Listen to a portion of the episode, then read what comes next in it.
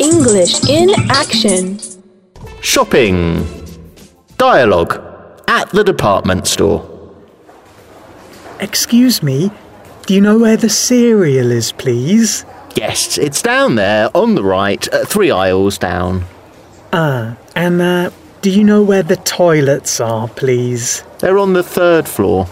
And the fruit and vegetable section? It's at the back of the supermarket, just over there.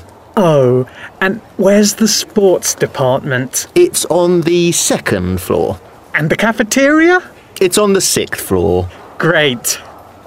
Sorry, but where's the escalator? It's just over there. Are you open on Sundays? Yes, we are. Oh, I wanted to try this shirt on.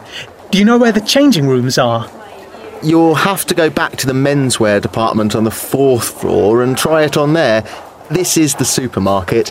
There aren't any changing rooms here. Okay, great. Thanks a lot. My pleasure.